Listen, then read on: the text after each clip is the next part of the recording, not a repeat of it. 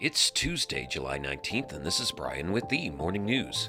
Give us five minutes and we'll give you the headlines you need to know to be in the know. U.S. stocks dipped to start the week as investors considered another set of earnings reports from major companies and looked ahead to a slate of key central bank meetings. Stocks were in the green for much of Monday's session before turning downward in the afternoon.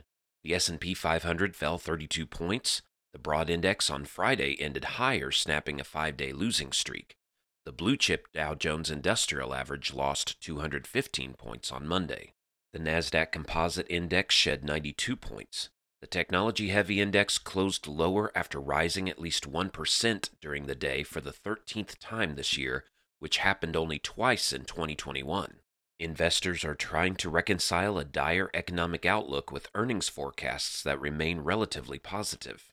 Economic growth is showing signs of slowing while inflation is soaring, last week reaching a four decade high. Meanwhile, central banks are raising interest rates rapidly, adding another cloud on the economy's horizon. Around the world, the race to succeed British Prime Minister Boris Johnson has whittled down to four candidates, with former Chancellor of the Exchequer Rishi Sunak continuing to lead the highly unpredictable contest to find the country's new leader. Mr. Sunak extended his lead, getting the backing of 115 conservative lawmakers needing just five more votes to secure a place in the final two runoff. Penny Mordaunt held on to second place with 82 votes, and Foreign Secretary Liz Truss closed the gap in third, securing 71 backers.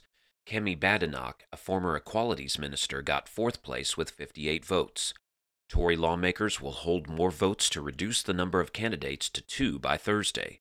Then the Conservative Party's 150,000 members will vote to choose the winner, who is expected to be announced on September 5th. Mr. Johnson is expected to leave office September 6th. Back in the U.S., the Pentagon leadership is reviewing an assessment of the military's role in the Afghanistan conflict, but has not decided if aspects of the highly classified document will be released, according to people familiar with the issue. The draft report, which was submitted to top Pentagon officials earlier this month, is one of a series of assessments known as after action reports that each agency is conducting to assemble a record of the American role in Afghanistan. The Pentagon's report was sent back earlier this year for revisions to broaden its scope, according to a department official.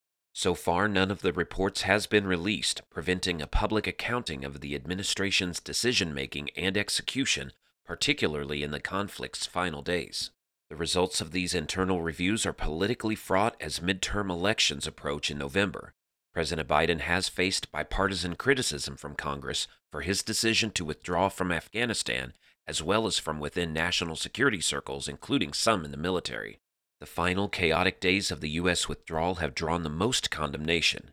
While more than 120 Afghans were evacuated, the execution of Mr. Biden's decision was full of missteps, according to critics.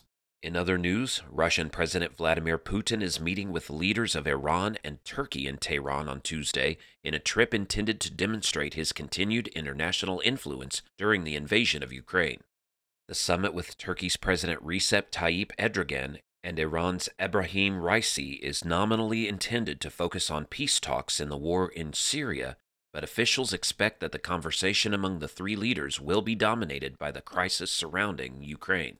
Mr. Putin is expected to use the trip to shore up relations with both Iran and Turkey, who have maintained friendly relations with Russia despite the West's efforts to isolate the Kremlin.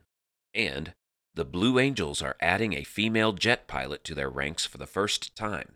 Lieutenant Amanda Lee will join the elite U.S. Navy flight demonstration squadron this fall, the Navy said Monday.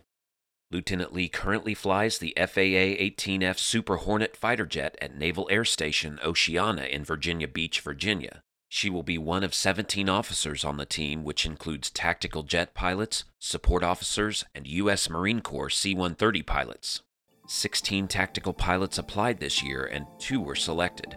The new team will train this fall with the current squad before beginning a longer training program over the winter at Naval Air Station Pensacola in Florida. Blue Angels home base. Now you know, and you're ready to go with the morning news. These headlines were brought to you today by Podmeo. Start your podcast easily at podmeo.com, the world's number one podcast hosting. Subscribe to this daily morning brief on Spotify, Apple Podcast, and themorningnews.com. Thank you for listening.